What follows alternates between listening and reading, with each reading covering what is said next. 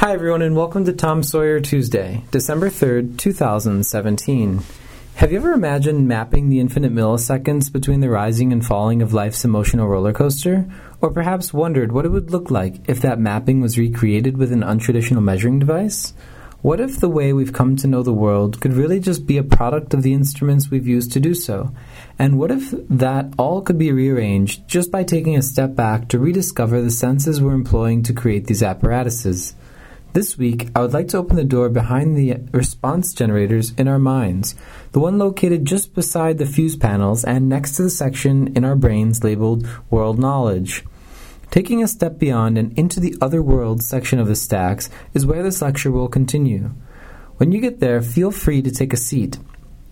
There's coffee, water, and tea, all of which are self served and self manifested. Simply think them into the cups you desire to consume them from before you. Sound trippy? Good. The Otherworld section will feel like a trip. After all, it lives on a similar frequency of pure potentiality, but that's all I'll say. No need to rush ahead. With our thoughts, we make the thing. By action, we receive it. Wallace Wattles. We've all heard similar phrases of profundity stemming back to the transcendentalists like Emerson, who said, A woman or a man is what she he thinks about all day long. These profound formulations are equally thought provoking, but what does it mean to actually think? What does it mean to wield the code of words comprised of letters, sounds, and actions that we naturally compute with all day long? The entry point into self awareness begins with the Word. As it says in the Bible, in the beginning there was the Word. The starting point of all creation is a statement, a state meant, an intention placed into orbit of a state, place, or way of being that is created with a sentence, an entity sent. They say that for every action there is an equal and opposite reaction, a mirroring effect that is created. Could it be that the digital age happening now and giving us things beyond our previous realm of comprehension is really just a direct reflection of the miracle that we ourselves actually are, or the miracle of consciousness that we embody and employ? Is it modern artwork showing us a different picture of the gears and levers already operating inside of us, decorated with a different texture, material, and lifespan? All of these questions can bring us deeper into our seats of self awareness. However, the thought that can bring us there even faster is to think without thinking. Try it on for a second. Go on. Good. Now, where did your awareness go when it was forced to process something with something other than words? Perhaps it went into your heart and created an emotion. Or perhaps it went further into your brain. For those of you who went deeper into your brain, try to let go of the need to know for now and just pretend that you're finally tall enough to get on the roller coaster you've always wanted to ride as a kid. Now, like an excited child, run past the gate, get into the cart, pull back the safety strap, and hold on. That's it. That's the excitement that will keep us always discovering. And speaking of discovering, let us begin. Now, again, think without thinking. Did you feel instead? Good. What we have effectively done is touch the opposing entry points into awareness, one being reason and the other being intuition. Now imagine they both live on a number line. At one end is reason, thoughts created with words, and on the other side, intuition, thoughts created with feelings. Now, back to our original question and our reason for even asking it. Have you ever imagined mapping the infinite milliseconds between the rise and fall of our emotional states?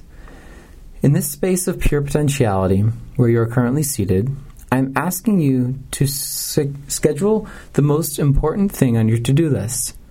There's one condition under which you must schedule it, though. You must do it without time.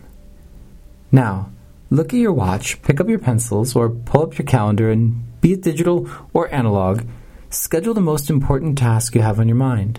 Do it now. Do you think I am kidding? That's right. I forgot to mention. In this space where you are currently seated, there is no time. You are inside of the realm of pure potentiality. What you choose to think or feel now will continue to occur. When? Now. Over and over and over again. Until that is, of course, then you come back to this place and reset your task. My gosh, I know what you're thinking. come all the way back here to change it? Back behind the response generators in your mind, next to the fuse panels, and into the section of the stacks labeled Other Worlds? I know it seems like quite a distance. I never took calculus in school, but I heard the shortest distance between two points is a straight line. Would you agree? What if you decided to make this place a stop on your thought map or algorithm you're currently running in your brain? Hmm. Could it be that algorithms are something rhythms? Algo in Spanish meaning something? In my experience, most professors would call that a false association and definitely be perturbed, but the common individual, on the other hand, would most certainly be satisfied with the example. Now, continuing with our metaphor, have you ever heard of a blockchain? My girlfriend happens to be an expert on cryptocurrency, and the other day was explaining what a blockchain is. A blockchain is a series of algorithms computing to secure and confirm digital currency transactions between parties. Now, that being said, what if the carrying out of the decision were compared to a computing blockchain, and the speed at which our intellect created the thing on the other side of the computing algorithm was directly tied to the vibration of that rhythm. Take, for example, the speed at which emotion moves through us. How about the emotion of confusion? How fast does it move? How about the emotion of love and ecstasy? How fast do they move? Now, think without thinking and ask yourself which emotional speed and rhythm would you like to tie into your algorithm for making the most important decision and scheduling the most important task to be done without time? The strangeness you're most certainly experiencing in conducting this experiment is precisely like walking on the moon, is it not? It is a feeling of rediscovery on many levels. Millions of moments ago, I worked in a pizza shop in downtown Chicago. Most days I spent engaging customers into the upward spiral of the present moment and negotiating with the cooks to take the deep dish pizza out before the customers fell over famished from waiting. The cooks would always say, La vida es una lucha, Nathan. Life is a fight. Never really liking this phrase, I deferred to a different sense of reason. Life is not a fight. Life is an equation, I thought.